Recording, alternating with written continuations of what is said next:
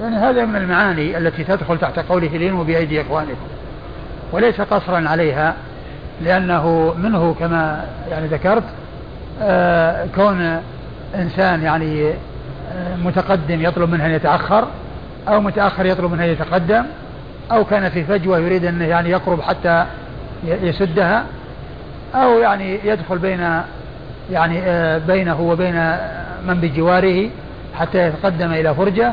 أو يكون يعني فيه سعة يعني ويريد أنه يدخل. كل هذا يدخل تحت اللين. نعم. وهذا وهذا تفسير بالمثال. يعني تفسير أبي داود تفسير بالمثال ليس حصرا لللين أو المقصود باللين. هذا ما يسمونه تفسير بالمثال. يعني كونه يذكر مثالا من الأمثلة التي تندرج تحت هذا اللفظ. هو الكلام في الصلاة. هو في الصلاة. يعني في الصلاة وقبل الصلاة. أبدا لا لا يجوز للإنسان أن يمتنع. بل عليه أن يقرب وهو في الصلاة. حتى وهو في الصلاة يقرب. إذا كان يعني آه، صار في فجوة يقرب منها. وإذا كان متأخر يتقدم. وإذا كان متأخر تقدم يتأخر. يعني من مصلحة الصلاة. ومن الأشياء المأمور بها في الصلاة. بالنسبة للوصل يعني من صف إلى صف. آه، رأيت يعني بعض الناس له حركة معينة. إذا أراد أن يتقدم يعني له مشية معينة يخصها للتقدم. فهل جاء فيها شيء؟ مشية معينة؟ يعني مثلا يقولون لا ترتفع القدم. لابد يسحب قدمه سحبا على الأرض. لأنه إذا ارتفعت قدمه عن الأرض قد يؤدي إلى بطلانه. والله يعني ما ما نعلم لكن كل إنسان يعني يمشي بهدوء وب يعني آه آه هدوء لا شك أن هذا شيء مطلوب. يعني ما يعني يتقدم بسرعة ولا يعني يقفز ولا يعني طبعا يعني يمشي بهدوء.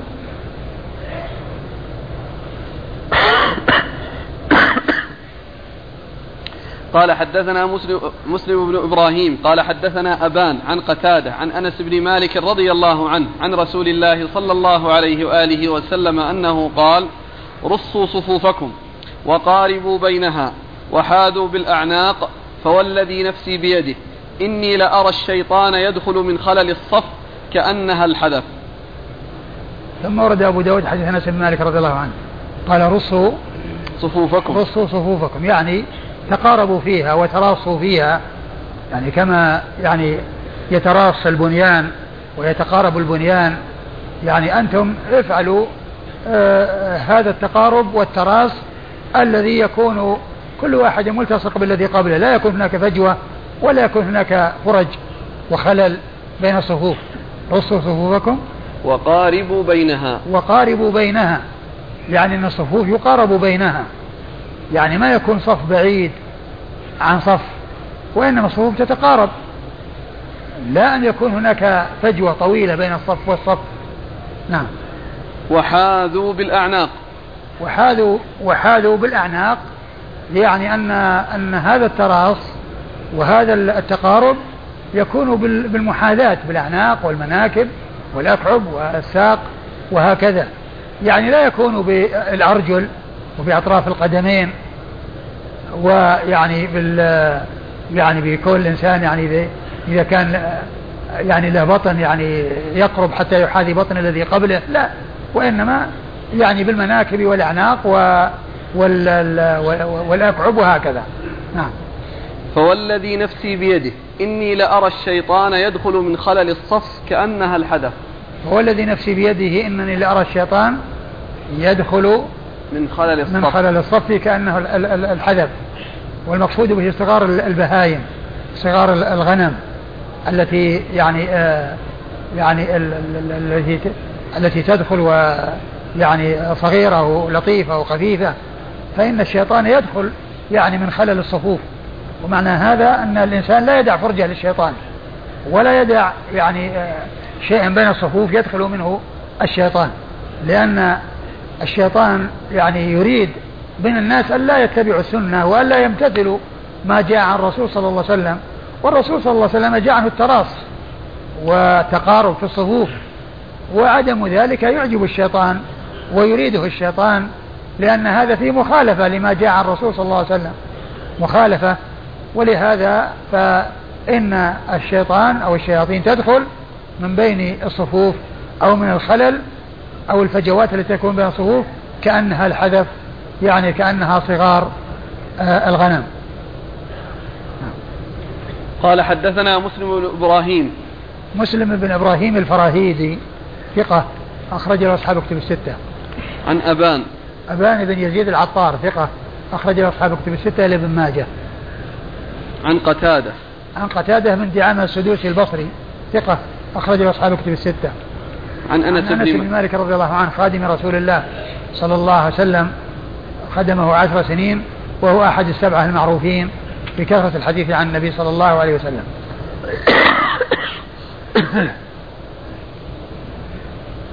أحسن الله إليك. وضع الحبل.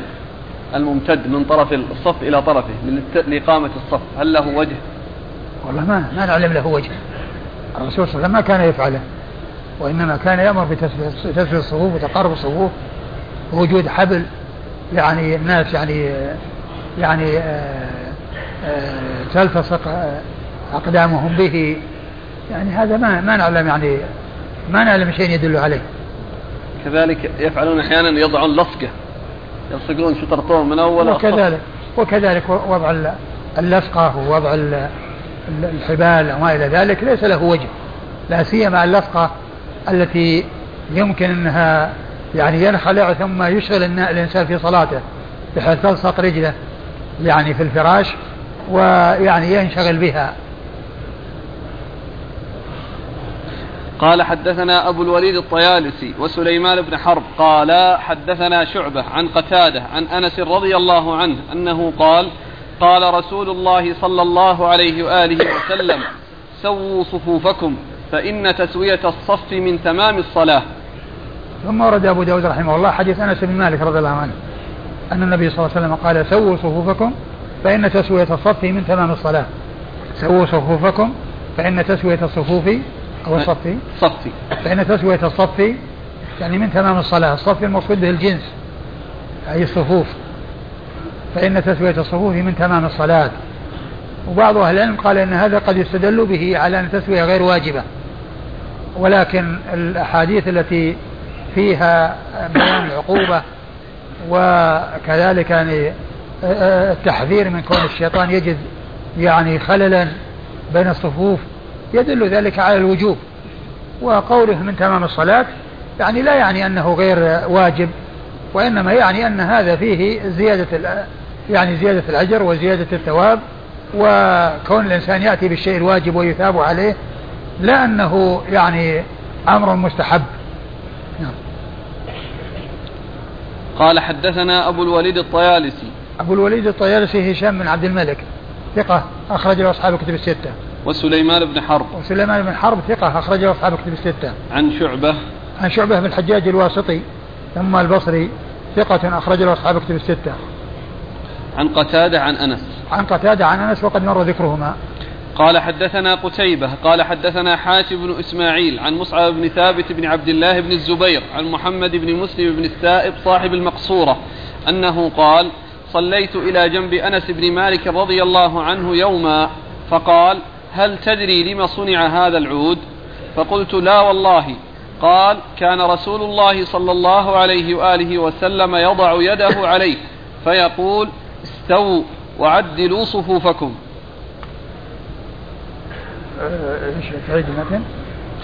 قال محمد بن مسلم بن السائب صاحب المقصورة صليت إلى جنب أنس بن مالك يوما. فقال هل تدري لما صنع هذا العود؟ فقلت لا والله. قال كان رسول الله صلى الله عليه وآله وسلم يضع يده عليه فيقول استووا وعدلوا صفوفكم. ثم ورد أبو داود حديث أنس نعم. حديث أنس رضي الله عنه أنه قال له محمد بن مسلم بن ثابت صاحب المقصورة آه أنه صلى إلى جنب أنس بن مالك فقال أتدري لما صنع هذا العود؟ قلت لا والله. قال إن النبي صلى الله عليه وسلم كان يضع يده, يده عليه ويقول آه استووا وعدلوا صفوفكم. استووا وعدلوا صفوفكم. استووا وعدلوا صفوفكم. فقوله استووا وعدلوا صفوفكم هذا جاء يعني في الأحاديث يعني المتقدمة والتي والتي بعد ذلك ما يدل على آه، تسوية الصفوف والأمر بتسويتها. سووا صفوفكم استووا عدلوا صفوفكم. يعني كل هذه آه، فيها أمر بتسوية الصفوف. لكن ذكر العود يعني ال ال الذي يضع يده عليه ما أدري إيش ال إيش ال يعني المراد بوضع يده عليه. ولكن فيما يتعلق بقوله استووا وعجلوا صفوفكم يعني هذا ثابت في الأحاديث. والحديث في إسناده من هو متكلم فيه شخصان متكلم فيهما ولكن استووا وعدلوا صفوفكم جاء معناه في أحاديث يعني عديدة فمعناه صحيح وإن كان الإسناد غير غير ثابت. نعم. قال حدثنا قتيبة عن حاتم بن إسماعيل. قتيبة مر ذكره حاتم بن إسماعيل صدوق يهم أخرج حديث أصحاب كتب الستة. عن مصعب بن ثابت بن عبد الله بن الزبير. مصعب بن ثابت بن عبد الله بن الزبير وهو مستور. لين الحديث. وهو لين الحديث أخرج حديثه. أبو داود والنسائي بن ماجه. أبو داود والنسائي بن ماجه. عن محمد بن مسلم بن السائب صاحب المقصورة. محمد بن مسلم بن السائب صاحب المقصورة مقبول. أخرج حديثه؟ أبو داود. مقبول أخرج حديثه أبو داود. يعني ففيه محمد بن مسلم بن السائب وفيه آآ آآ مصعب ابن محمد. مصعب بن ثابت بن عبد الله بن الزبير. مصعب بن؟ ابن ثابت. مصعب بن ثابت بن عبد الله بن الزبير. نعم. صاحب المقصورة ما أدري ما أدري المقصورة ما أدري. عن عن أنس. عن أنس وقد مر ذكره.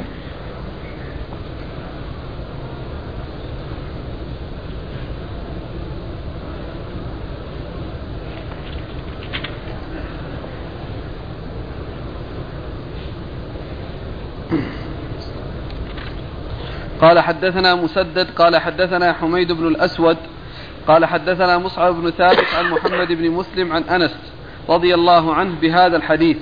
قال إن رسول الله صلى الله عليه وآله وسلم كان إذا قام إلى الصلاة أخذ بيمينه ثم التفت فقال اعتدلوا سووا صفوفكم. ثم أخذه بيساره فقال اعتدلوا سووا صفوفكم.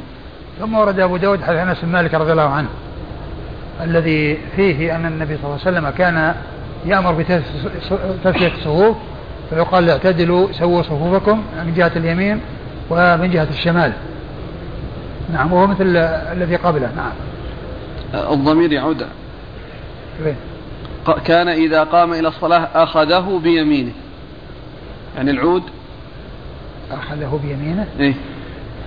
وين العود؟ في ذاك العود أو ذاك لا لأنه يقول بهذا الحديث. عن أنس بهذا الحديث قال إن رسول الله صلى الله عليه وسلم كان إذا قام إلى الصلاة أخذه بيمينه.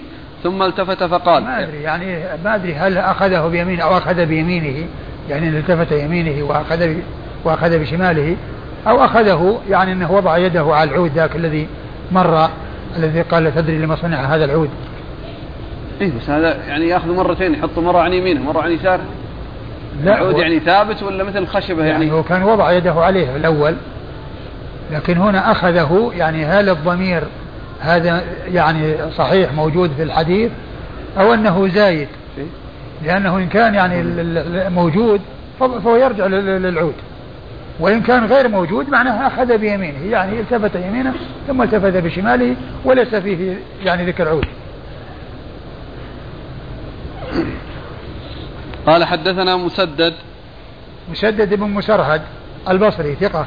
أخرج حديث البخاري وأبو داود والترمذي والنسائي. عن حميد بن الأسود. عن حميد بن الأسود وهو صدوق يهم قليلا أخرج له البخاري وأصحاب السنن. وهو صدوق يهم قليلا أخرج حديث البخاري. وأصحاب البخاري؟ نعم. البخاري في الصحيح. البخاري. البخاري وأصحاب السنن. نعم. حميد بن الأسود.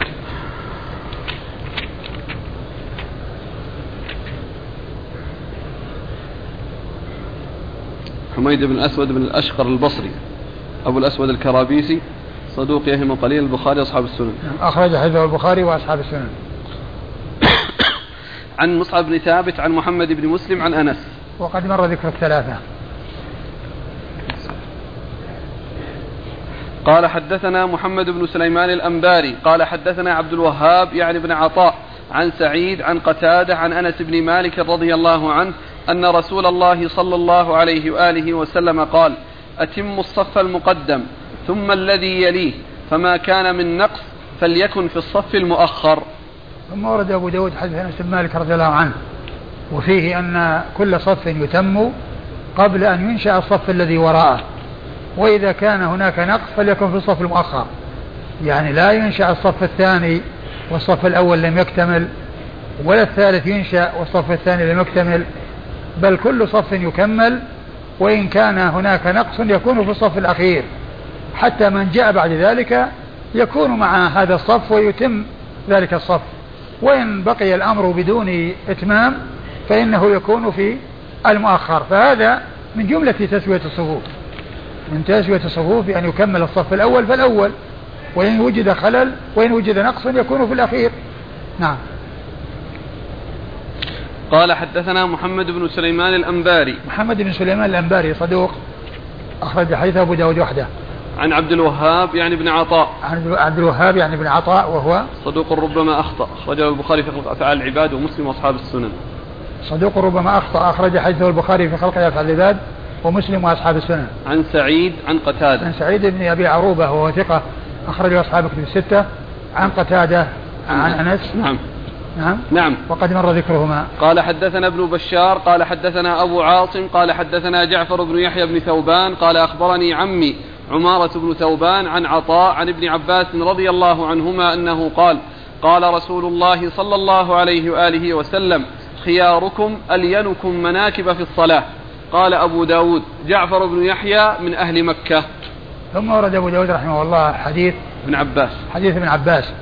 أن النبي صلى الله عليه وسلم قال خياركم ألينكم مناكب في الصلاة. ألينكم مناكب في الصلاة يعني أنه إذا طلب منه أن يعني يتقدم يعني يتقدم وإذا طلب منه يتأخر تأخر وإذا طلب منه يقرب قرب. وهذا يعني نص على أن في الصلاة. ألينكم مناكب في الصلاة. يعني أنه إذا طلب منه أن يكمل أن يقرب من الصف إذا كان في جواره فجوة يقرب إليها وهو في الصلاة يعني تقد قرب وإذا كان متأخرا طلب منه يتقدم تقدم وإذا كان متقدما وطلب منه يتأخر تأخر وهكذا. نعم. وهذا من جنس قوله لينوا بأيدي إخوانكم. أو هو من جنس نعم. قال حدث لكن هذا فيه بيان فضل من يكون كذلك وأن هذا مما يمدح عليه ومما يعتبر صاحبه من الخيار. نعم. قال حدثنا ابن بشار. من بشار محمد بن بشار الملقب من دار البصري ثقة أخرج له أصحاب الكتب الستة وهو شيخ لأصحاب الكتب الستة. عن أبي عاصم. عن أبي عاصم وهو أبو عاصم النبيل الضحاك بن مخلد ثقة أخرج له أصحاب الكتب الستة إلا الترمذي. لا. لا هنا أصحاب الكتب الستة كلهم. لكن أبو خيثمة زهير بن حرب. نعم. عن جعفر بن يحيى بن ثوبان.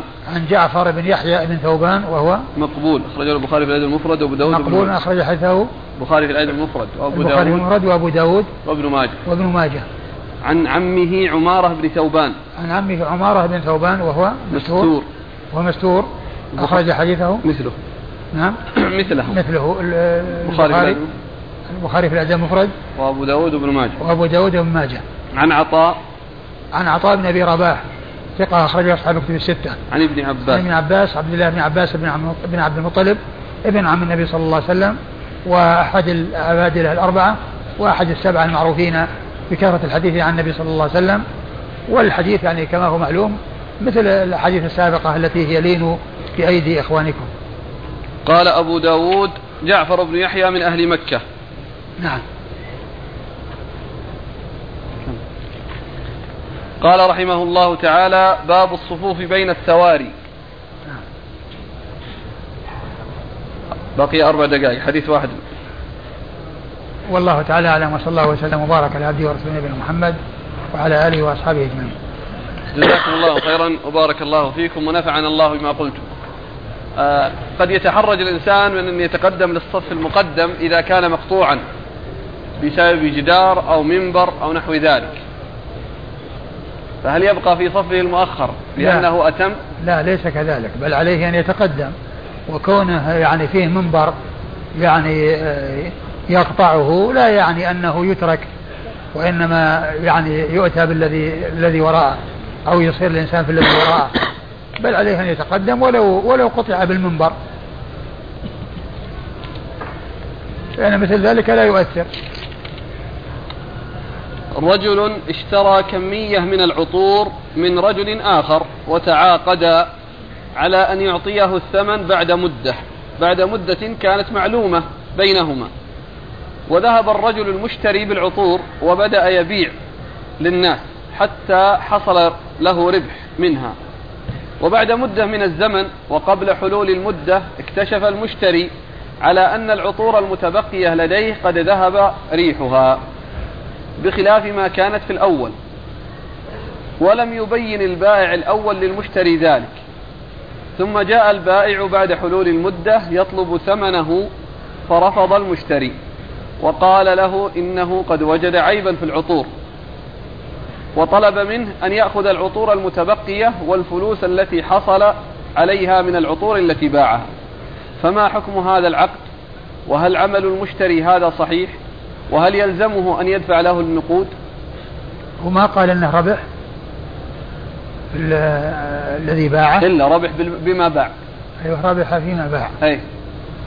وبقيت أخرى قد ذهب قد ذهبت رائحتها؟ ما أدري هل هل ذهاب الرائحة هذا يعني يكون بسبب تقادم العهد وبسبب طول المدة تذهب الرائحة؟ يعني إذا كان هذا بسبب طول المدة وكون هذا بقي عنده يعني ف يعني ليس ليس على الأول يعني شيء لأن التأخر إنما هو بسبب يعني بقائه عند المشتري. جزاك الله خير. بارك الله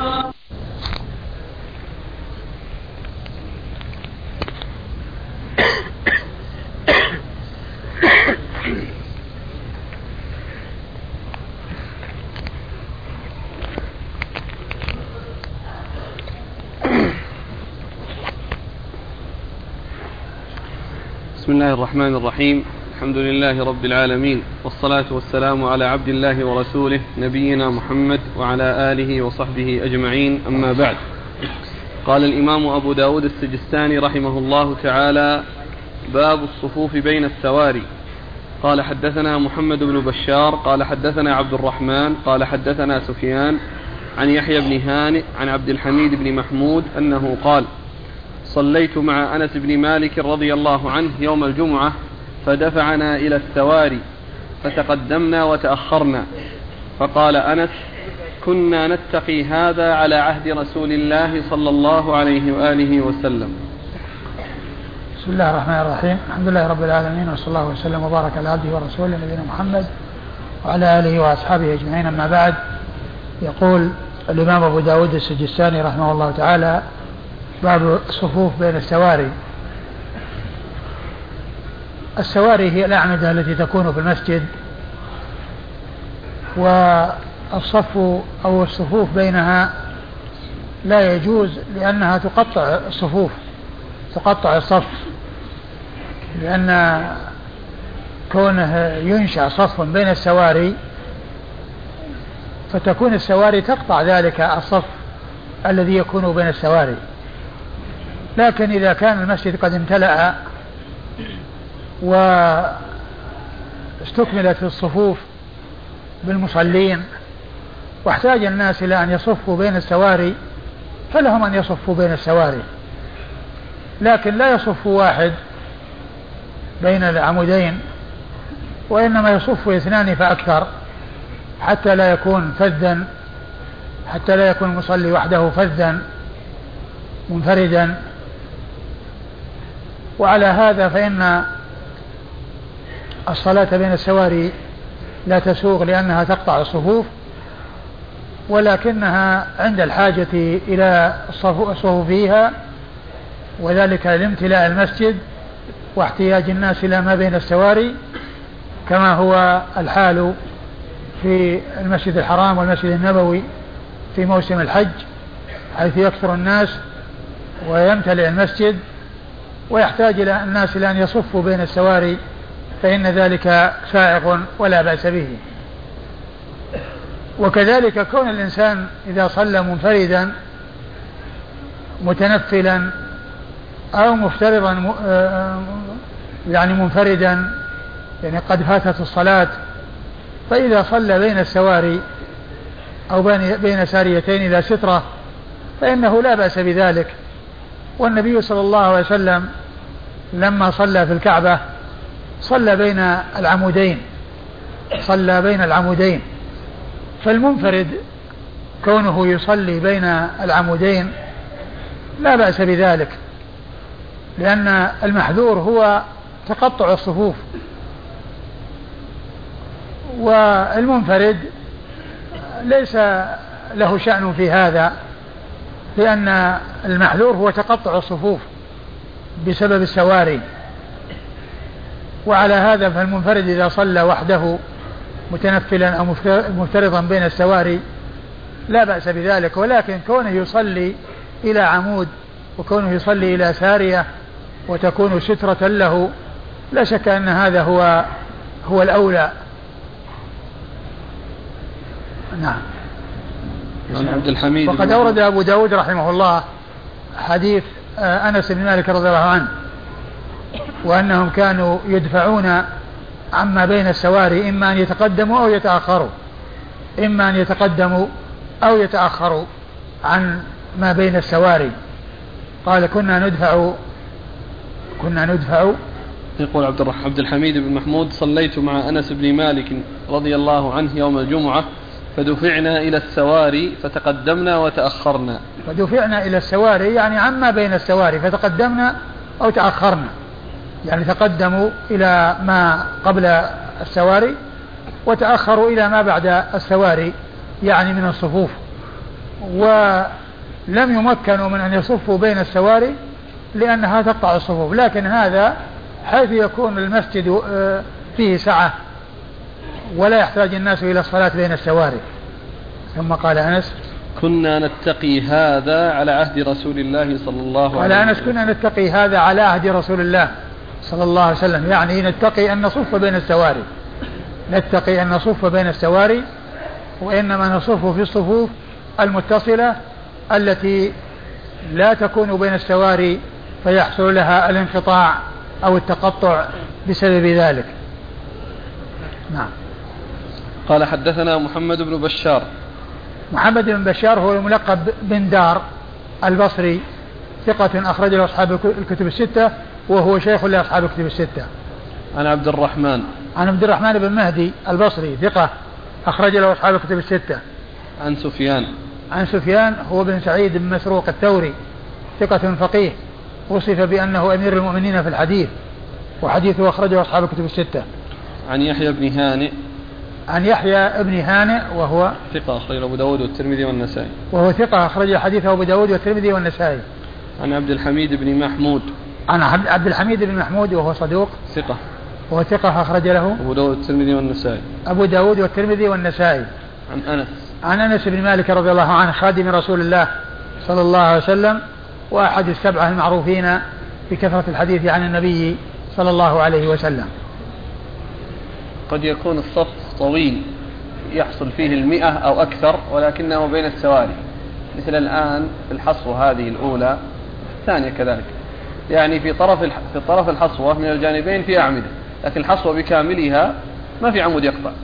فإذا صف الناس الآن هذا الصف الطويل 100 أو 150 رجل لكن في نهاية الحصوتين في عمود يقطع هل يدخل فيه الكراهة؟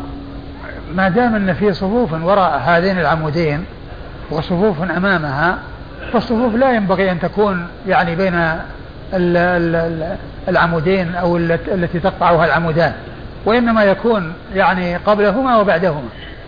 عندما تنشأ الصفوف تنشأ قبلهما وبعدهما.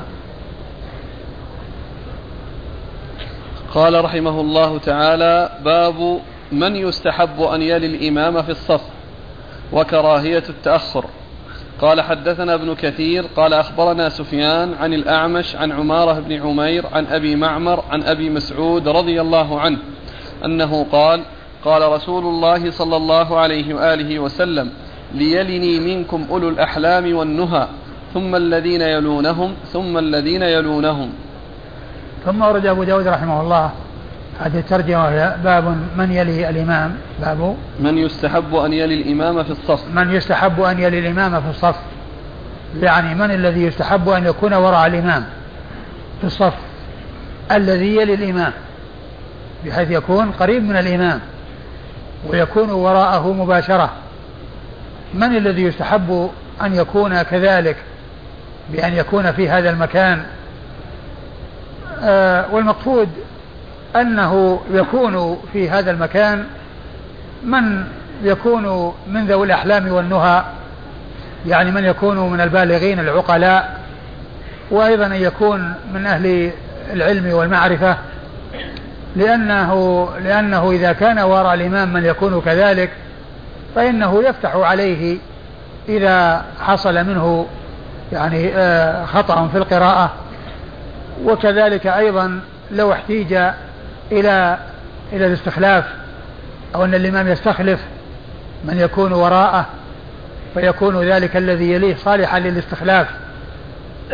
لو طرأ على الإمام شيء في صلاته وأراد أن يقدم أحدا وراءه فإذا كان الذي يليه من ذوي الأحلام والنهى ومن أصحاب العقول ومن أصحاب العلم والمعرفة فإنه يتقدم ويكمل الصلاة بخلاف ما إذا كان إذا لم يكن كذلك فإنه قد يتقدم وهو لا يحسن الإمامة ولا يحسن القراءة فيكون كون الذي يليه يعني آه، آه، ذا كبيرا وأن يكون عاقلا وأن يكون فاهما وأن يكون عنده علم ومعرفة يعني في ذلك فوائد. ولهذا أورد أبو داود رحمه الله حديث ابن مسعود رضي الله عنه أن النبي عليه الصلاة والسلام قال ليليني, ليليني منكم الأحلام والنهى.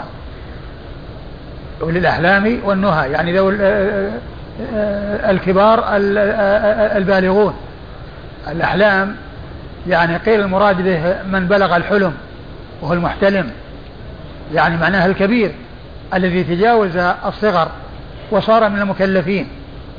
والنهى العقول جمع نهية وهي العقل. سمي العقل نهية لأنه ينهى صاحبه عما لا ينبغي. لأنه ينهى صاحبه ويمنع صاحبه عما لا ينبغي. وأيضا تأتي الأحلام بمعنى العقول. أم تأمرهم أحلامهم بهذا أم هم قوم طاغون؟ ف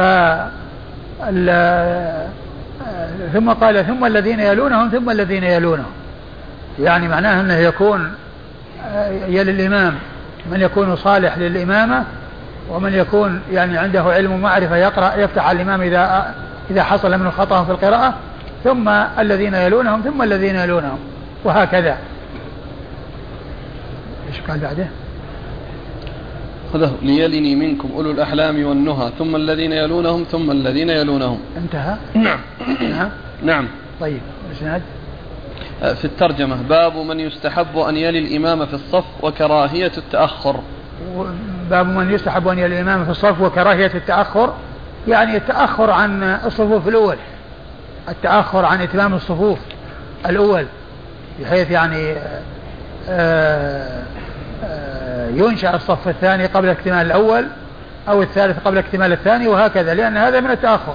كل إنسان يأتي ويجد الصف الأول لم يكتمل ثم يصلي بصف آخر يعني هذا من التأخر.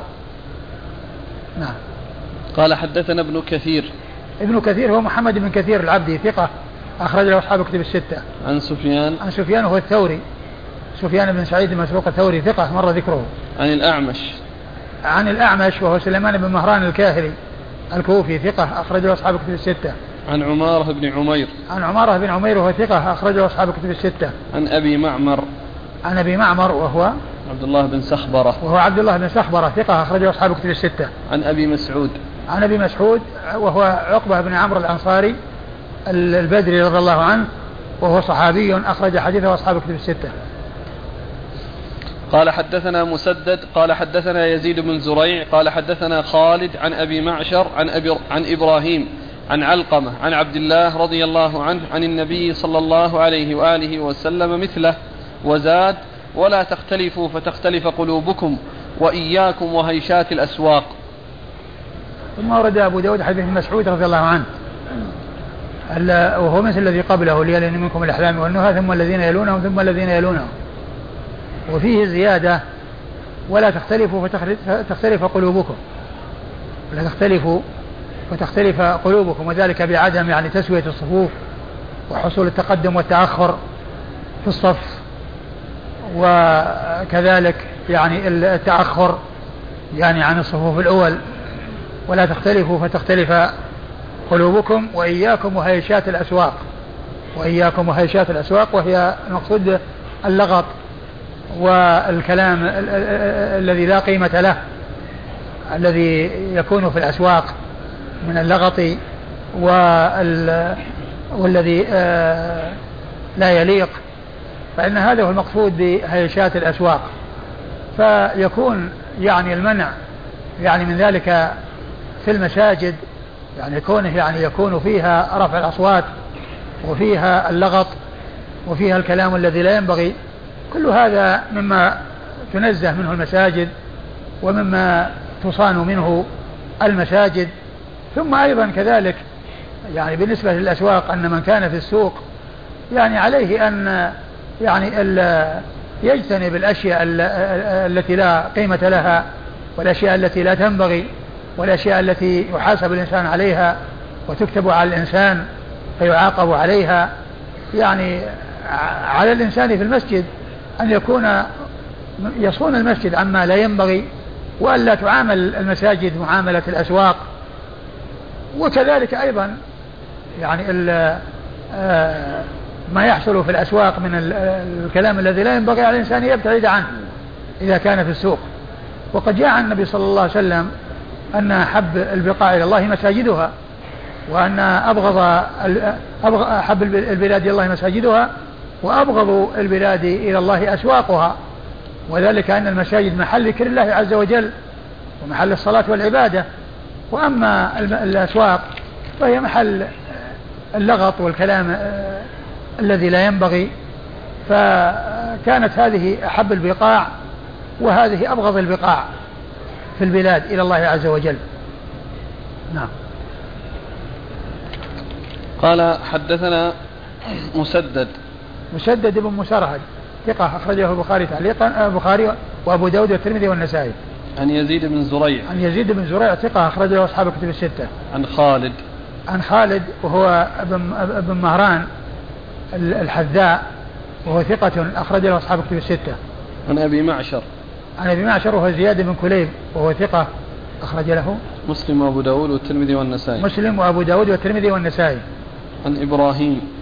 عن إبراهيم وهو بن يزيد بن قيس النخعي ثقة أخرج له أصحاب الكتب الستة.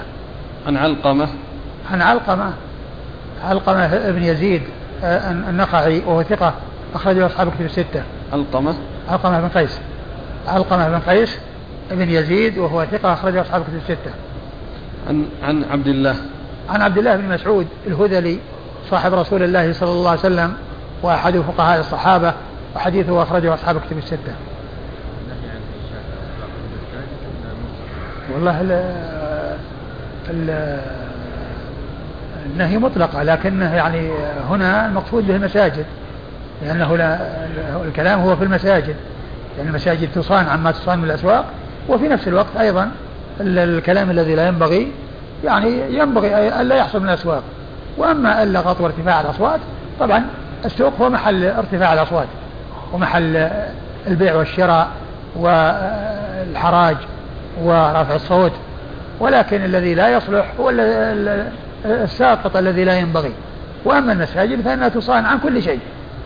كل شيء يكون في الأسواق سواء كان محمودا أو مذموما.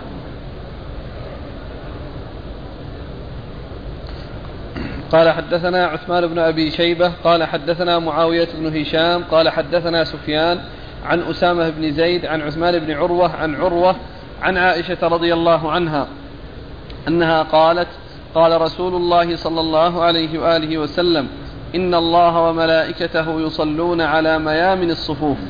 ثم أورد أبو داود رحمه الله حديث عائشة إن الله وملائكته يصلون على ميامن الصفوف يعني أن الصف ميامن الصفوف أفضل من مياسرها وأنها أولى من مياسرها. والحديث يعني فيه ضعف ولكن آه، كون الإنسان يصلي في يمين الصف لا شك أنه هو الأولى لعموم الأدلة التي وردت عن النبي صلى الله عليه وسلم أنه كان يعجبه التيمن يعني استعمال اليمين وتقديم اليمين واختيار اليمين يعني في كل ما من شأنه الإكرام وكل ما من شأنه أن يكون من الأمور الطيبة فإنه آه، تقدم اليمين. وكذلك كان أصحاب رسول الله صلى الله عليه وسلم يعني يحرصون على أن يكونوا يعني في ميمنة الصف لي لي حتى يكون عندما ينصرف الرسول صلى الله عليه وسلم يعني يعني يلقاهم بوجهه أو يقابلهم بوجهه صلى الله عليه وسلم. الحاصل أن الحديث يعني فيه ضعف حيث أن آه، صلاة الله وملائكته على من الصفوف ولكن يعني من حيث أفضلية ميامن الصفوف على مياسرها عمومات الأدلة التي تدل على أن التيمن آه، يعجب الرسول صلى الله عليه وسلم يكون ذلك مما يدخل فيه لأنه من الأمور المستحسنة ومن الأمور الطيبة. نعم. قال حدثنا عثمان بن أبي شيبة. عثمان بن أبي شيبة ثقة أخرج حديثه أصحاب الكتب الستة إلا الترمذي. عن معاوية بن هشام. عن معاوية بن هشام وهو صدوق. صدوق له أوهام. صدوق له أوهام أخرج حديثه. البخاري في الأدب المفرد ومسلم وأصحاب السنن. البخاري في الأدب المفرد ومسلم وأصحاب السنن. عن سفيان عن أسامة بن زيد. عن سفيان وهو الثوري مر ذكره. عن أسامة بن زيد الليثي وهو ثقة أخرج له. صدوق يهم. ها؟ صدوق يهم أخرج صدوق له يهم أخرج له. البخاري تعليقا ومسلم وأصحاب السنن. البخاري تعليقا ومسلم وأصحاب السنن. عن عثمان بن عروة. عن عثمان بن عروة وهو ثقة أخرج أصحاب الكتب إلا الترمذي. وهو ثقة أخرج أصحاب الكتب الستة إلا الترمذي. عن عروة. عن عروة بن الزبير بن العوام وهو ثقة فقيه أحد فقهاء المدينة السبعة.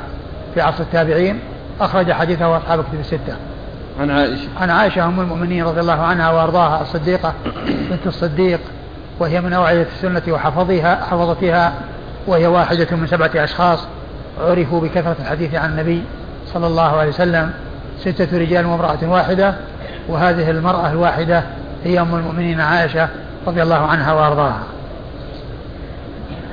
قال رحمه الله تعالى باب مقام الصبيان من الصف. قال حدثنا عيسى بن شاذان. قال حدثنا عياش الرقام. قال حدثنا عبد الأعلى. قال حدثنا قرة بن خالد.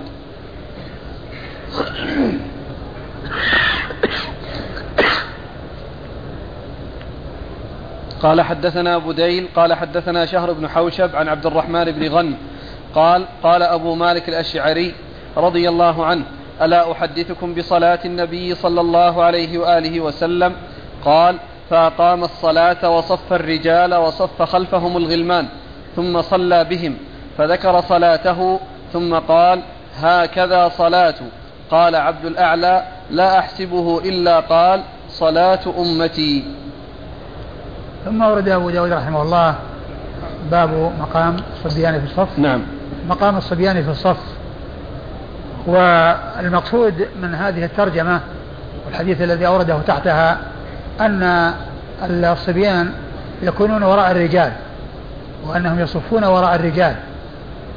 وذلك للحديث الذي أورده أبو داود وفيه كلام. وأيضا لقوله صلى الله عليه وسلم ليلني منكم الأحلام والنهى. وأيضا لما جاء عن ابن عباس أنه قال ما كنا نعرف انقضاء صلاة رسول الله صلى الله عليه وسلم إلا بالتكبير. قيل ذلك لأن لأنه كان مع الصبيان ويعني آه، الذي يصف فيه الصبيان يعني يكون متعقرا و وكذلك آه، يعني يكون الحكم يعني في الجنائز عندما يعني عندما تقدم ويكون فيها كبار وصبيان ونساء فإنها يقدم الكبار ثم الصبيان ثم النساء وراءهم. وهكذا بالنسبة للصفوف أول الرجال ثم الصبيان ثم النساء وراءهم. وهذا يعني فيما إذا كان لم يترتب على ذلك مضرة يعني بأن يحصل منهم يعني لعب وتشويش وما إلى ذلك وإلا فإنهم لو صفوا وهم مميزون يعني مع مع مع الناس فإنه لا بأس بذلك. لكن لا يكونون في الصفوف المقدمة المتقدمة ولا يكونون بجوار أو قريبين من الإمام لأن هذا يخالف ما جاء عنه من قوله صلى الله عليه وسلم ليلني منكم الأحلام والنهى وقد ورد الإمام أبو داود رحمه الله حديث أبي مالك الأشعري رضي الله عنه أنه قال ألا أصلي بكم؟ ألا أحدثكم بصلاة النبي صلى الله عليه وسلم. ألا أحدثكم بصلاة النبي صلى الله عليه وسلم؟ ثم قال فأقام الصلاة وصف الرجال وصف خلفهم الغلمان. قال فأقام الصلاة وصف الرجال وصف خلفهم الغلمان. يعني جعل الرجال يصفون في الأول والغلمان, والغلمان يصفون يعني في وراءهم. وقال إن هذا يعني آه، أن هذه صلاة رسول الله صلى الله عليه وسلم. نعم. قال هكذا صلاة. قال عبد الأعلى لا قال هكذا صلاة يعني من غير إضافة. قال عبد الأعلى لا أحسبه إلا قال صلاة أمتي. صلاة أمتي. يعني أنهم يصفون بهذه الطريقة الرجال ثم الصبيان ثم النساء وراءهم إذا كان معهم نساء. نعم. قال حدثنا عيسى بن شاذان. عيسى بن شاذان ثقة أخرج له؟ أبو داود. ثقة أخرجه أبو داود وحده. عن عياش الرقام. عن عياش الرقام وهو؟ ثقة أخرج البخاري. عياش بن الوليد الرقام. ثقة أخرج حديثه؟ البخاري وأبو داود والنسائي. البخاري وأبو داود والنسائي. عن عبد الأعلى. عن عبد الأعلى وهو؟ ثقة أخرج له أصحاب الكتب. عبد الأعلى بن؟ ابن عبد الأعلى السامي. عبد الأعلى بن عبد الأعلى وهو ثقة أخرج له أصحاب الكتب. عن قرة بن خالد. عن قرة بن خالد وهو ثقة أخرج له أصحاب الكتب. وثقة أخرج له أصحاب الكتب الستة. عن بديل. عن بديل ابن ميسرة العقيلي. ميسرة العقيلي وهو ثقة أخرج له مسلم وأصحاب السنن. أخرج له مسلم وأصحاب السنن. عن شهر بن حوشب. عن شهر بن حوشب وهو صدوق كثير لا كثير الأوهام الأوهام. كثير إيش؟ كثير الأخطاء والأوهام. كثير الإرسال والأوهام. كثير الإرسال والأوهام. كثير الإرسال والأوهام وحديثه أخرجه البخاري في الأدب المفرد ومسلم وأصحاب السنن. البخاري في الأدب المفرد ومسلم وأصحاب السنن. عن, عن عبد الرحمن بن غنم عن عبد الرحمن بن غنم وهو يعني آه قيل إنه معدود في الصحابة وقيل من ثقات التابعين وحديثه. أخرج البخاري تعليقا وأصحاب السنن. أخرج حديثه البخاري تعليقا وأصحاب السنن. عن أبي, عن أبي مالك الأشعري رضي الله عنه وحديثه أخرجه أبو داود. أخرجه البخاري تعليقا ومسلم وأبو داود والنسائي وابن ماجه. البخاري تعليقا ومسلم وأبو داود والنسائي وابن ماجه. يعني الشخص المتكلم فيه شهر بن حوشب.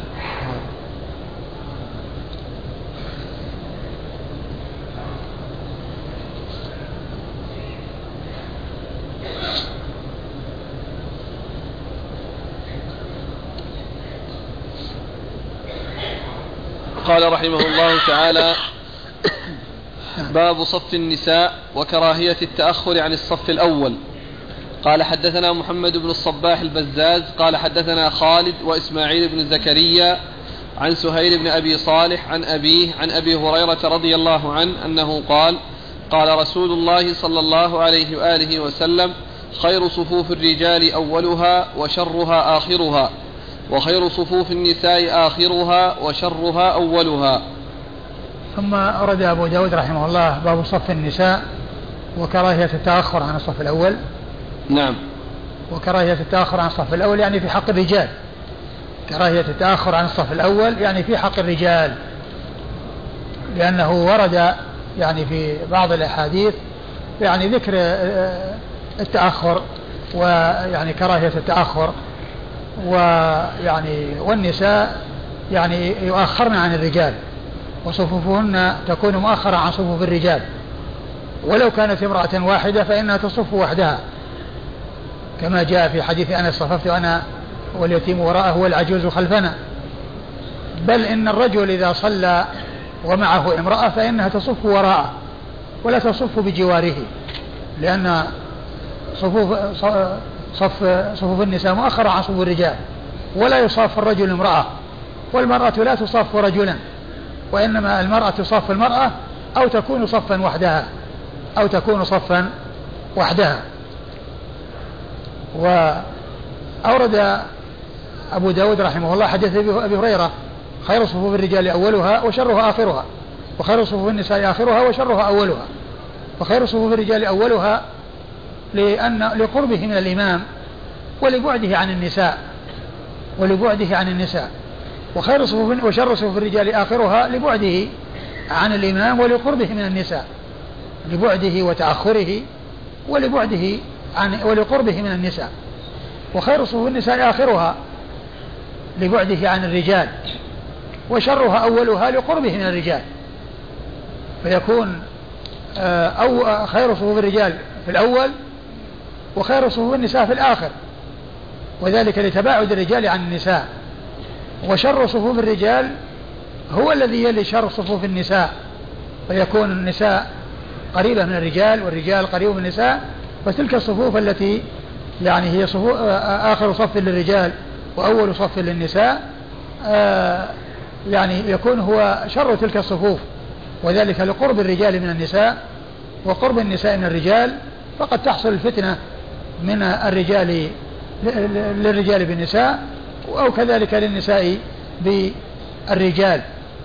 وهذا أي كون خير صفوف النساء آخرها فيما إذا كان آه، الصفوف متصلة أو أن الرجال يعني ليس هناك فاصل بينه وبين النساء لكن إذا وجد يعني مصلى خاص بالنساء ولا يرى ترى النساء الرجال يرون النساء والنساء لا يرون الرجال فإن صفوفهن أو تقدمهن في الصفوف الأول هو الأولى لأن المحذور يزول لأن المحذور يزول بوجود التميز يعني بحيث يعني لا يشاهد الرجال النساء ولا النساء الرجال. المحذور هو حيث يرى الرجال النساء والنساء ترى الرجال. وأما إذا وجد يعني ما يحجز وما يمنع ويعني فإن النساء تتقدم في الصفوف الأول ولا تتكدس في الآخر وتزدحم في الآخر وإنما لأن المحذور قد زال والذي يخشى منه وهو فتنة الرجال بالنساء وفتنة النساء بالرجال قد زال. فيتقدم له الحالة هذه كما كان شأنهن لو كنا صلينا جماعة وحدهن فإن الصفوف المتقدمة من صفوف النساء حيث يصلين وحدهن أولى وخير من الصفوف المتأخرة فيما إذا صلى النساء وحدهن. نعم. قال حدثنا محمد بن الصباح البزاز. محمد بن الصباح البزاز ثقة أخرج له أصحاب الكتب. ثقة أخرج له أصحاب الكتب الستة. عن خالد عن خالد وهو بالحارث. خالد الحارث. خالد بن عبد الله الطحان الواسطي. بس عن خالد ليش هكذا؟ عن خالد نعم وإسماعيل بن زكريا. عن خالد نعم. خالد وهو بن عبد الله الواسطي وهو ثقة أخرج له أصحاب الكتب الستة. وإسماعيل بن زكريا. وإسماعيل بن زكريا بن أبي زائدة ثقة أخرج له أصحاب الكتب الستة. إسماعيل. هو بن أبي زائدة. إسماعيل بن زكريا.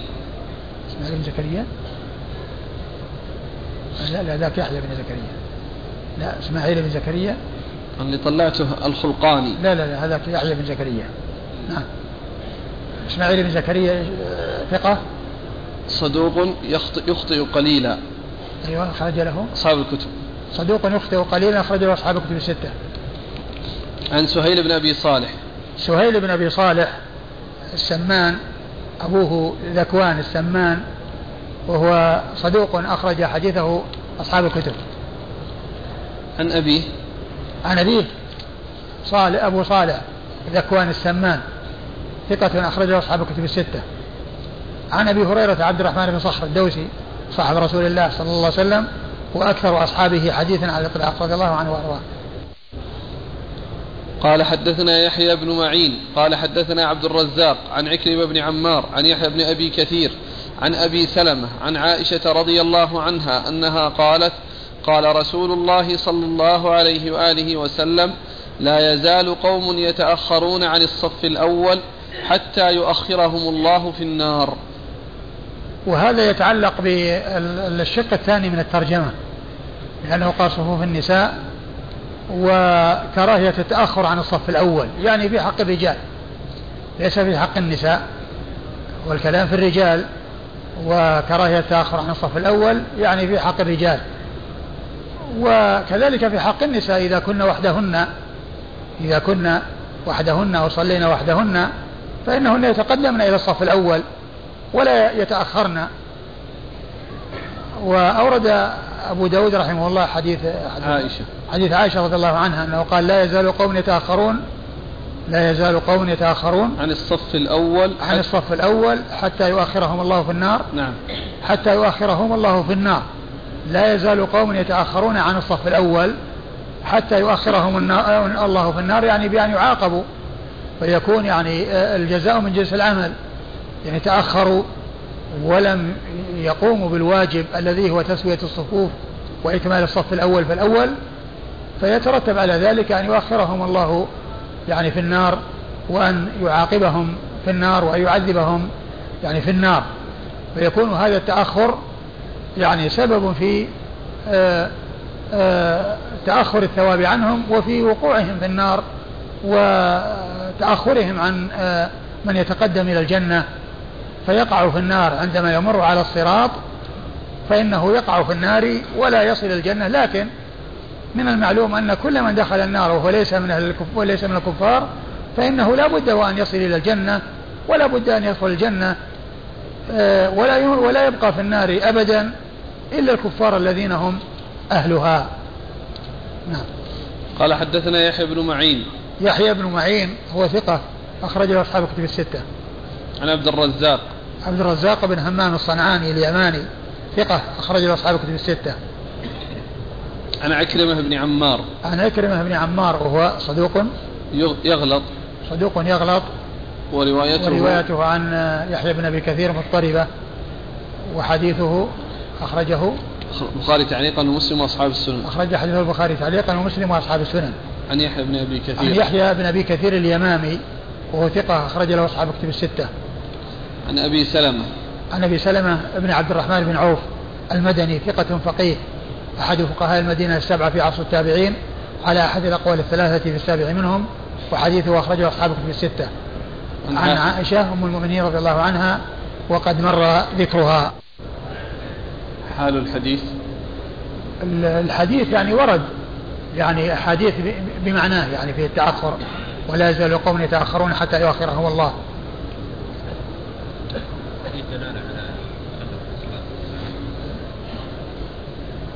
لأن الحديث يقول عن الصف الأول. نص على الصف الأول. وأما التخلف عن الجماعة ورد فيه وعيد يعني شديد. ولكن هذا عن التأخر عن الصف الأول. يأتي المسجد ولكنه لا يبالي يعني بحيث يعني يصف يعني كيف كيفما اتفق. والأصل كما عرفنا أنه لا ينشأ الصف الثاني إلا بعد اكتمال الصف الأول.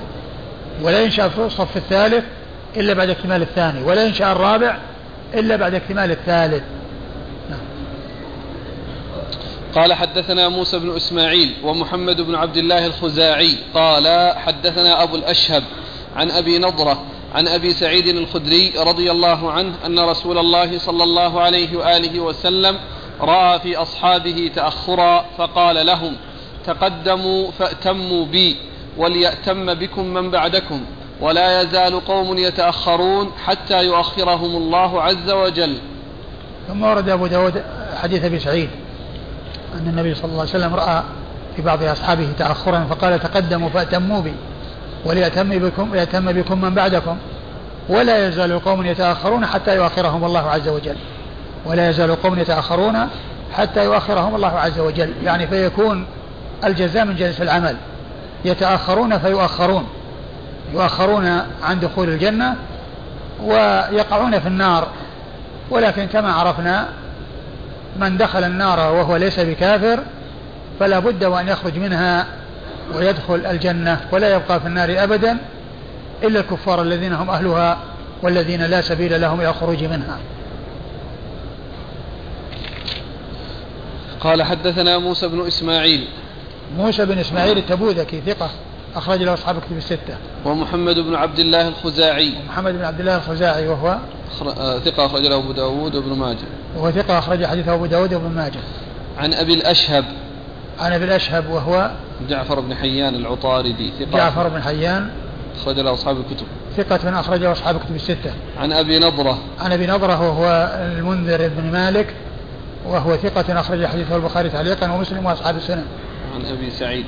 عن أبي سعيد الخدري وسعد بن مالك ابن سنان مشهور بكنيته ونسبته وهو أحد السبعة المعروفين بكثرة الحديث عن النبي صلى الله عليه وسلم. قال رحمه الله تعالى باب مقام الإمام من الصف. قال حدثنا جعفر بن مسافر قال حدثنا ابن أبي فديك عن يحيى بن بشير بن خلاد عن أمه أنها دخلت على محمد بن كعب القرظي فسمعته يقول حدثني أبو هريرة رضي الله عنه أنه قال قال رسول الله صلى الله عليه وآله وسلم وسطوا الإمام وسدوا الخلل. ثم ورد أبو داود مقام الإمام من الصف. يعني أين يقف الإمام من الصف؟ هل يقف في وسطه أو في طرفه؟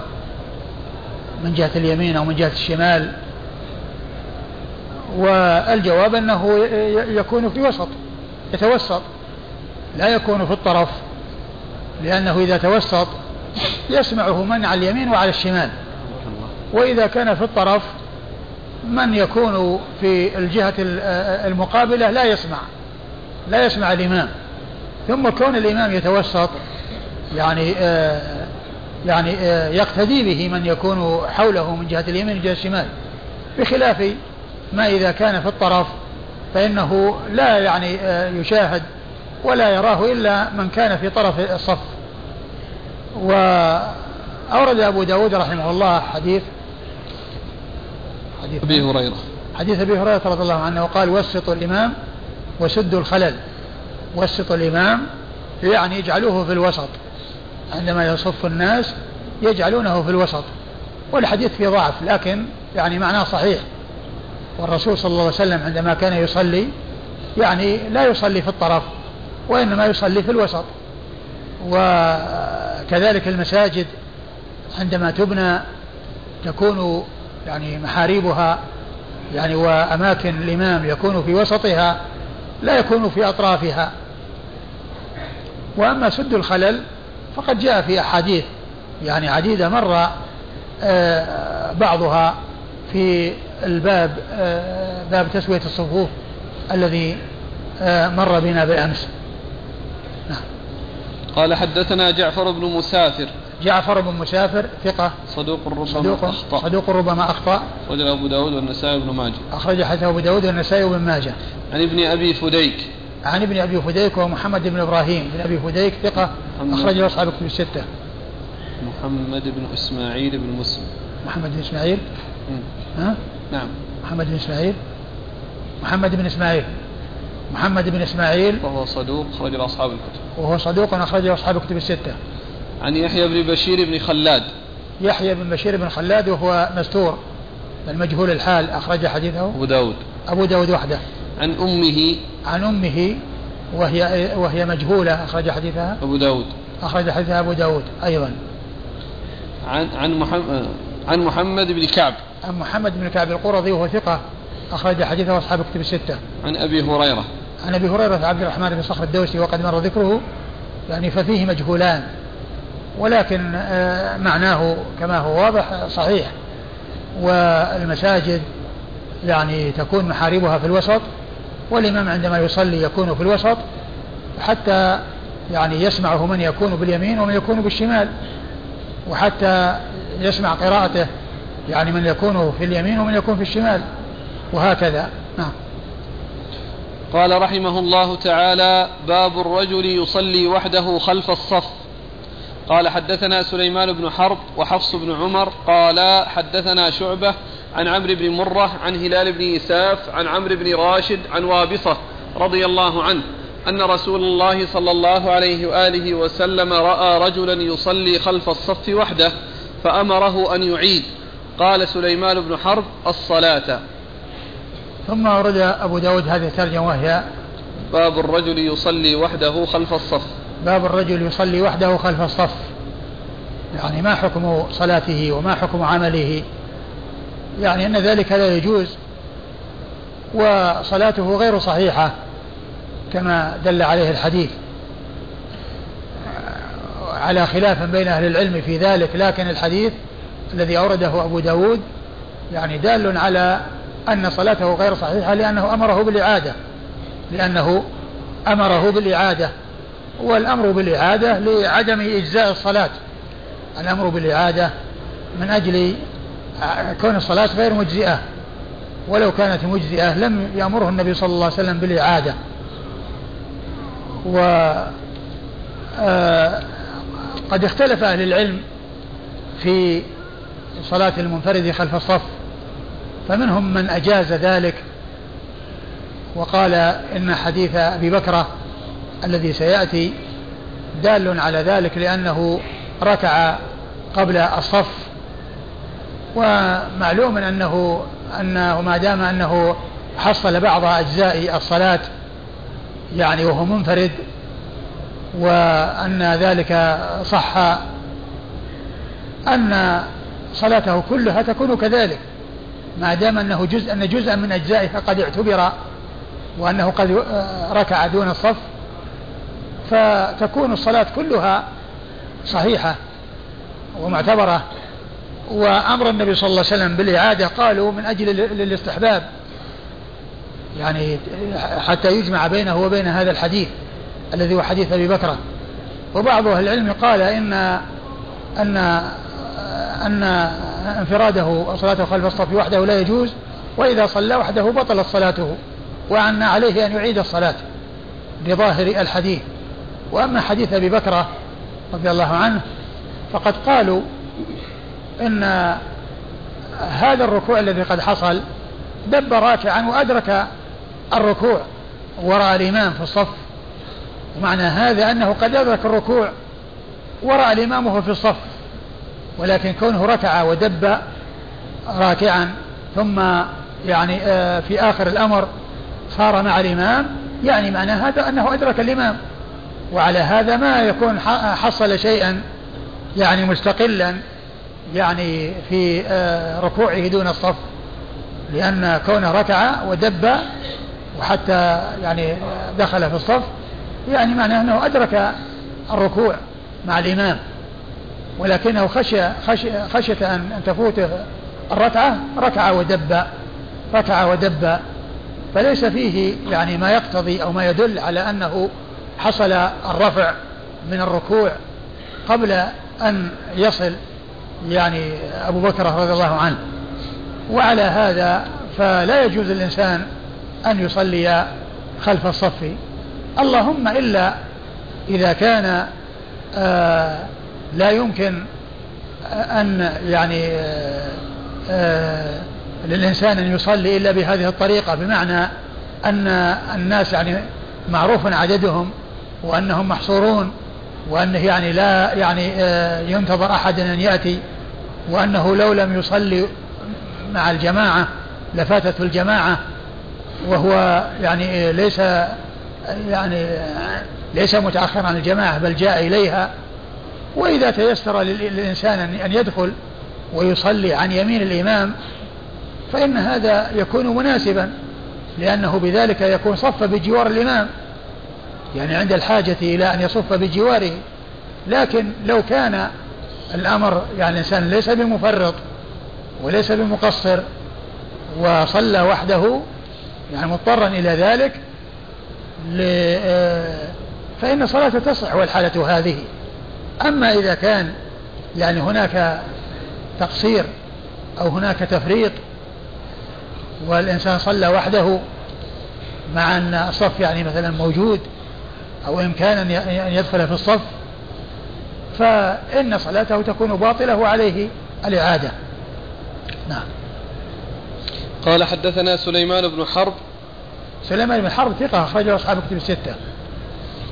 وحفص بن عمر. وحفص بن عمر ثقة أخرجه أصحاب كتب الستة. حفص بن عمر. حفص بن عمر. إيه. النمري أخرج له البخاري وأبو داود والنسائي. البخاري وأبو داود والنسائي. نعم. أخرج حديث البخاري وأبو داود والنسائي. عن شعبة. عن شعبة بن الحجاج الواسطي.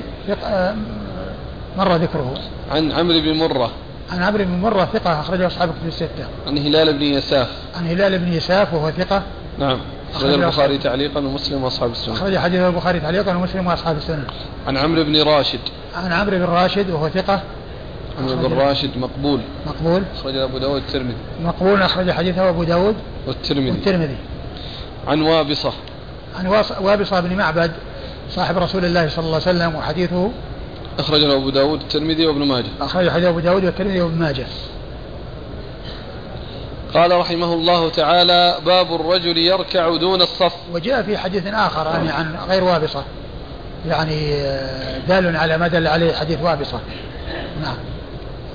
قال باب الرجل يركع دون الصف. قال حدثنا حميد بن مسعدة أن يزيد بن زريع حدثهم. قال حدثنا سعيد بن أبي عروبة عن زياد الأعلم. قال حدثنا الحسن أن أبا بكرة رضي الله عنه حدث أنه دخل المسجد ونبي الله صلى الله عليه وآله وسلم راكع. قال فركعت دون الصف. فقال النبي صلى الله عليه وآله وسلم زادك الله حرصا ولا تعد. ثم ورد أبو داود رحمه الله حديث أبي بكرة. باب الرجل يركع. ورد أبو داود رحمه الله باب الرجل يركع دون الصف. يعني ما حكم ذلك؟ هل يعني ذلك سائغ أو غير سائغ والذي دل عليه الحديث الذي أورده أبو داود أن الإنسان لا يفعل ذلك لأن النبي صلى الله عليه وسلم أقر آه، أبا بكر رضي الله عنه ولكنه قال لا تعد. يعني لا تعود إلى مثل هذا. فدل على هذا على أن الإنسان يعني يمشي وعليه السكينة حتى يصل إلى الصف ثم يركع وما أدركه صلاه وما لم يدركه فإنه يتمه. يعني ما فاته يتمه وما أدركه صلاه. إذا سمعتم الإقامة فامشوا عليكم السكينة فما أدركتم فصلوا وما فاتكم فأتموا. وهكذا يكون الإنسان لا يأتي يسعى وإنما يأتي يمشي ويستمر ماشيا حتى يصل إلى الصف فإن ركع قبل أن يرفع الإمام رأسه من الركوع فإنه يكون قد أدرك الركعة وإلا فإنه يقضي ما فاته بعد سلام الإمام. نعم. حديث أبي بكرة. حديث أبي بكرة إيش قال؟ دخلت المسجد ونبي الله صلى الله عليه وآله وسلم راكع. قال فركعت دون الصف. فقال النبي صلى الله عليه وآله وسلم زادك الله حرصا ولا تعد. آه، يقول أبو بكر دخلت رسول الله صلى الله عليه وسلم راكع فركعت دون الصف. فقال عليه الصلاة والسلام زادك الله حرصا ولا تعد. زادك الله حرصا ولا تعد. قال حدثنا حميد بن مسعدة. حميد بن مسعدة صدوق أخرج حديثه مسلم وأصحاب السنة. عن يزيد بن زريع. يزيد بن زريع ثقة أخرج أصحاب الكتب الستة. عن سعيد بن أبي عروبة. سعيد بن أبي عروبة ثقة أخرج أصحاب الكتب الستة. عن زياد الأعلم. عن زياد الأعلم وهو زياد بن حسان الأعلم وهو ثقة أخرج له أصحاب الكتب. البخاري وأبو داود والنسائي. البخاري وأبو داود والنسائي. عن الحسن. عن الحسن بن أبي الحسن البصري ثقة أخرجه أصحاب الكتب الستة. عن أبي بكرة. عن أبي بكرة نفيع بن الحارث صاحب رسول الله صلى الله عليه وسلم وحديثه أخرجه أصحاب الكتب الستة. قال حدثنا موسى بن إسماعيل قال حدثنا حماد قال أخبرنا زياد الأعلم عن الحسن أن أبا بكرة رضي الله عنه جاء ورسول الله صل جاء ورسول الله راكع فركع دون الصف ثم مشى إلى الصف فلما قضى النبي صلى الله عليه وآله وسلم صلاته قال أيكم الذي ركع دون الصف ثم مشى إلى الصف؟ فقال أبو بكرة أنا. فقال النبي صلى الله عليه وآله وسلم زادك الله حرصا ولا تعد. قال أبو داود زياد الأعلم زياد بن فلان بن قرة وهو ابن خالة يونس بن عبيد. ثم ورد أبو داود حديث آه، حديث حديث أبي بكرة. حديث أبي بكرة من طريق أخرى وهو مثل الذي قبله. نعم. قال حدثنا موسى بن إسماعيل. موسى بن إسماعيل مر ذكره. عن حماد عن زياد الأعلم عن الحسن عن أبي بكرة. عن حماد عن إيه، حماد عن نعم. حماد بن سلمة. ثقة. مر مر. أخرج حديثه البخاري تعليقا ومسلم وأصحاب السنن عن زياد الأعلم عن الحسن عن أبي بكرة. وقد مر ذكرهم. والله تعالى أعلم وصلى الله وسلم وبارك على عبده ورسوله نبينا محمد وعلى آله وأصحابه أجمعين. جزاكم الله خيرا وبارك الله فيكم ونفعنا الله بما قلتم. هنا قال آه، زياد بن فلان أبو داود ابن قرة. إيه. و يعني في التقريب زياد بن حسان بن قرة. زياد بن حسان بن قرة. ما أدري كلمة فلان هذه كيف جاءت. هل هو يعني يعني يعني معناها أنها أبهم؟ اسمه وذكر جده لأنه أحيانا يعني يعني يذكر يعني قد يذكر الشخص إذا كان غير معروف ولكن يعني الذي بعده معروف فيقال ابن فلان. يعني بدلا ما يسميه يأتي بكلمة فلان ولكن اسمه حسان وفلان هي يؤتى بها لكل أحد. يعني فلان ابن فلان يعني يعني هي كناية أو عن الشخص الذي يعني يبهم اسمه ويقال فلان. نعم. قال النووي في مجموعه إذا لم يجد الداخل فرجة ولا سعة فالصحيح أنه يستحب أن يجذب إلى نفسه واحدا من الصف ويستحب للمجذوب مساعدته. هذا ورد في حديث ضعيف حديث الاجترار. يعني حديث ضعيف لم يثبت عن رسول الله صلى الله عليه وسلم.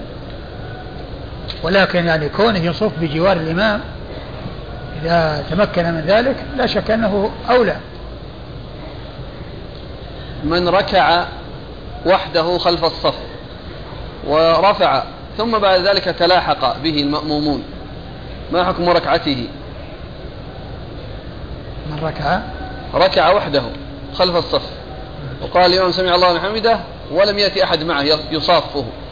بعدما رفع من الركوع جاء من يصف معه فسجد هو جماعة لكن الركعة كانت الركوع كانت وحده وكذلك القيام من الركوع. يعني ما هو مثل أبي بكر. ما أدري. لأن الحديث الآن يعني النهي الصلاة خلف الصف لابد تكون الصلاة كاملة. نعم. قد يأتي الإنسان يكبر تكبيرة الإحرام وحده. ثم يأتي بعد ذلك يتلاحق الناس. أقول هو مقتضى الحديث يعني الذي كون أمره بالإعادة يعني معناه أنها ما اعتبرت صلاته. فيعني قد يكون من القياس يعني أن ما يعني فعله وحده يعني مثل ما لو فعله وهو كامل. يعني معناه أنه يقضيه. إذا يقضي الركعة الأولى. نعم. وما بعدها؟ قد يكون يعني آه، القياس. أقول القياس يعني على مسألة الصلاة كلها.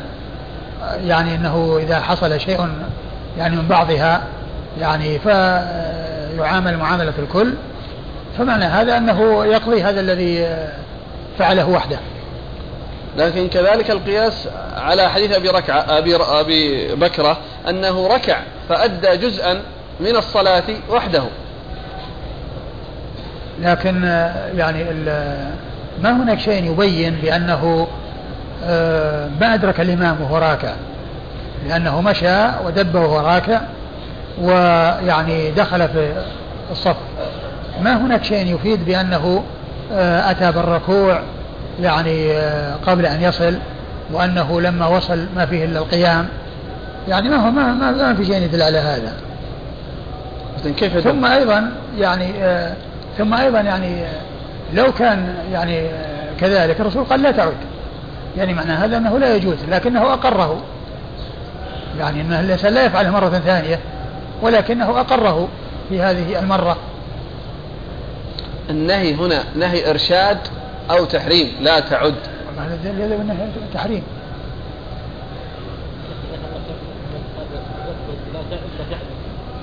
لا هو ال- المعروف أو الذي آه، يعني آه، يعني ضبطه العلماء أنه لا تعود من العود. وبعض بعضهم قال أنه لا تعدو وبعضهم قال لا تعد من الاعاده لكن المشهور والمعروف أنه لا تعد لأن قوله ولا تعد يعني آه، لو كان يعني كان المقصود الإعادة قال له أعد. يعني ما يحتاج إلى يقول لا تعد. وإنما يقول له أعد إذا كان إنه يعني الأمر يتطلب. لكن ما زادك الله حرصا؟ زادك الله حرصا؟ يعني معناه أنك يعني أديت ما عليك. لكن لو قال لا تعد يعني غير هذه المرة لا تفعل.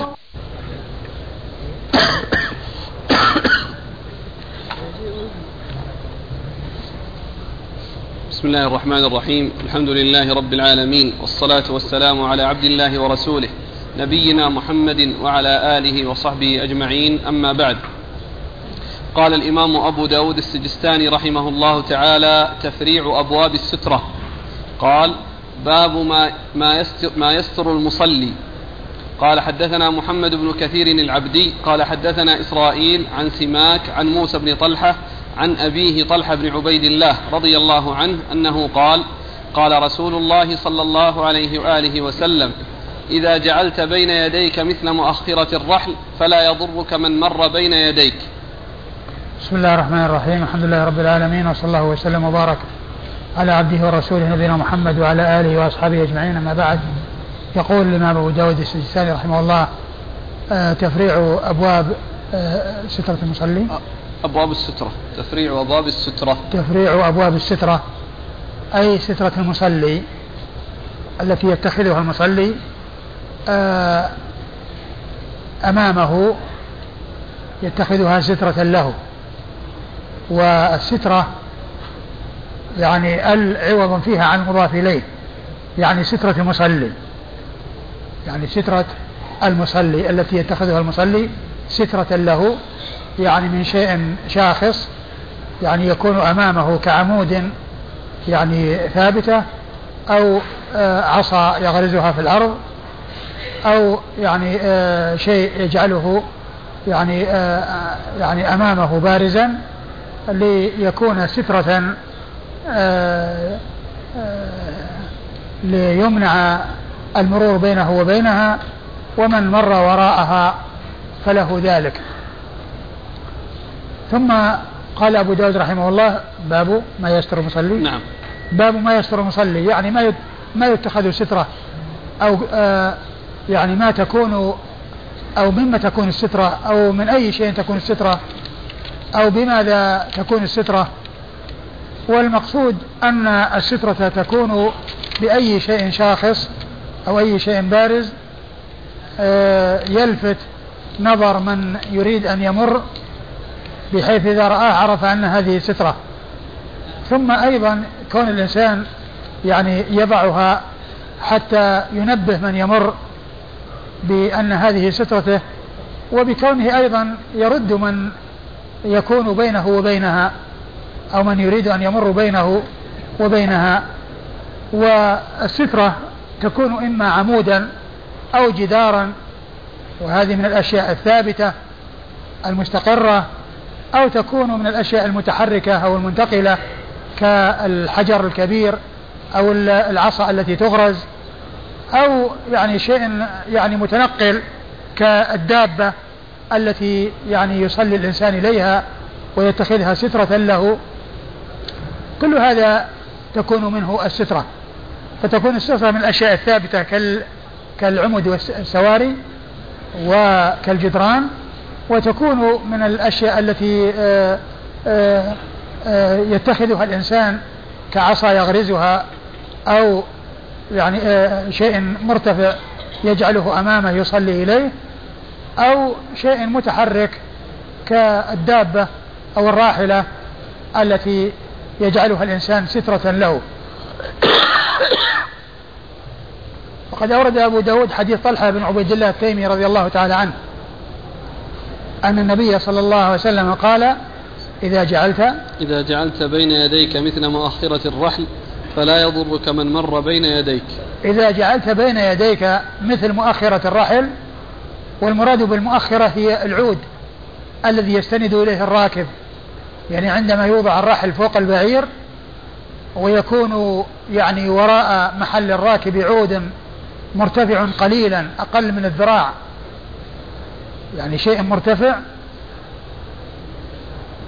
يستند إليه الراكب فالسترة مثل المؤخرة مثل مؤخرة الرحل أو مؤخرة الرحل وهي العود الذي يستند إليه الراكب يكون وراءه في الرحل الذي يوضع على البعير.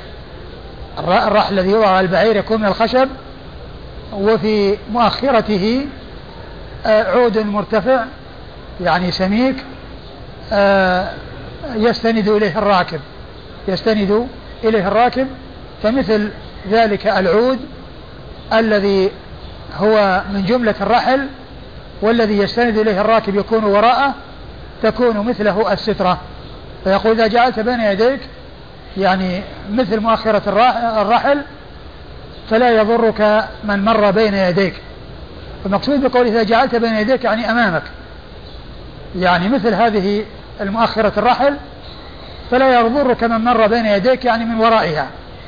لا يضرك من مر بين يديك أي من وراء السترة. وليس المقصود أنه يمر بين يديه بينه وبين السترة. لأن السترة إنما كانت من أجل هذا من أجل أن لا يمر أحد بينه وبينها ومن أجل أن يتنبه المار بأن هذه سترة بحيث يمشي من ورائها. فإذا جعل الإنسان بين يديه مثل مؤخرة الرحل فلا يضره من مر يديه بين يديه يعني بعد السترة. مر بين يديه يعني أمامه بعد السترة.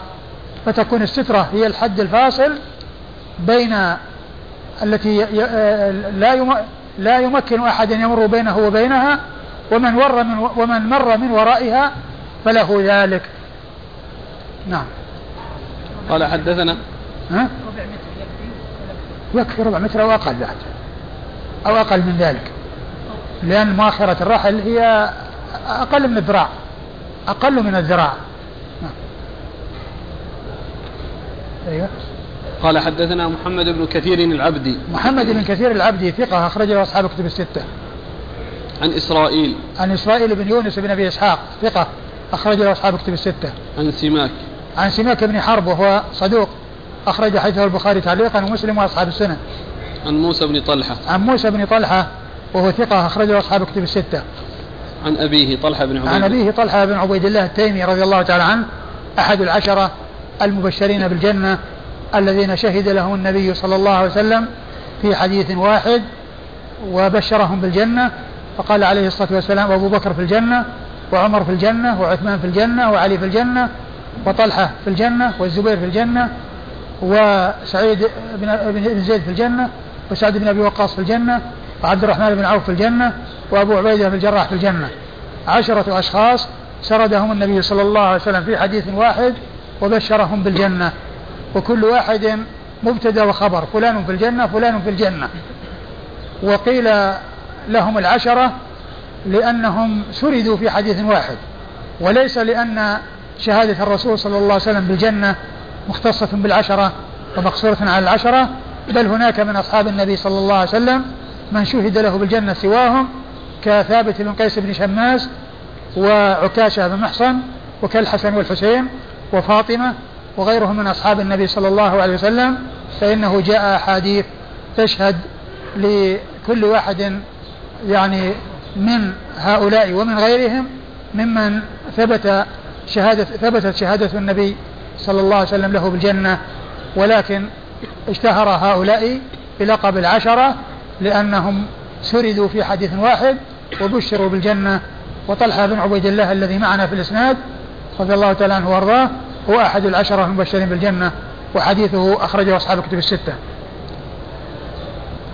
قال حدثنا الحسن بن علي قال حدثنا عبد الرزاق عن ابن جريج عن عطاء أنه قال آخرة الرحل ذراع فما فوقه.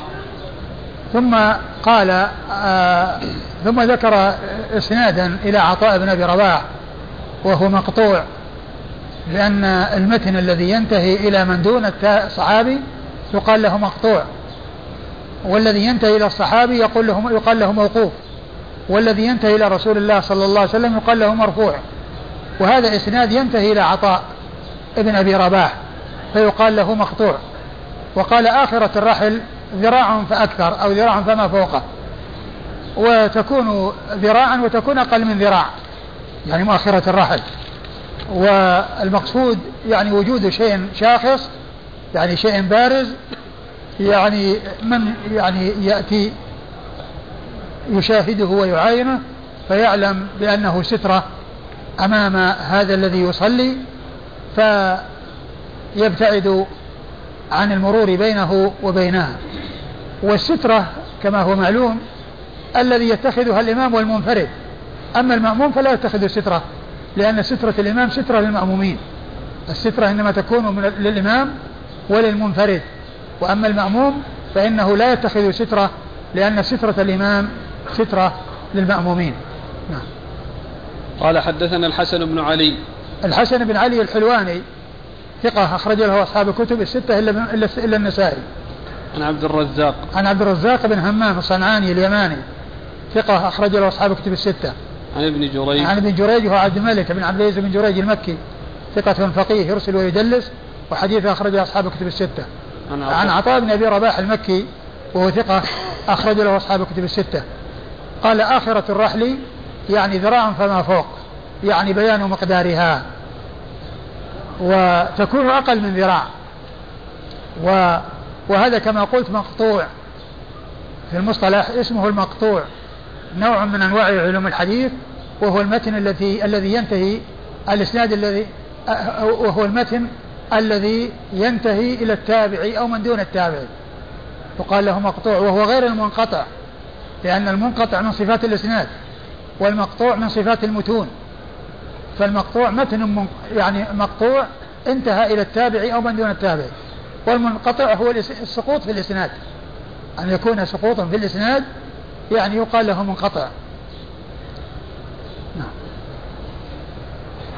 قال حدثنا الحسن بن علي قال حدثنا ابن نمير عن عبيد الله عن نافع عن ابن عمر رضي الله عنهما أن رسول الله صلى الله عليه وآله وسلم كان إذا خرج يوم العيد أمر بالحربة فتوضع بين يديه فيصلي إليها والناس وراءه وكان يفعل ذلك في السفر فمن ثم اتخذها الأمراء.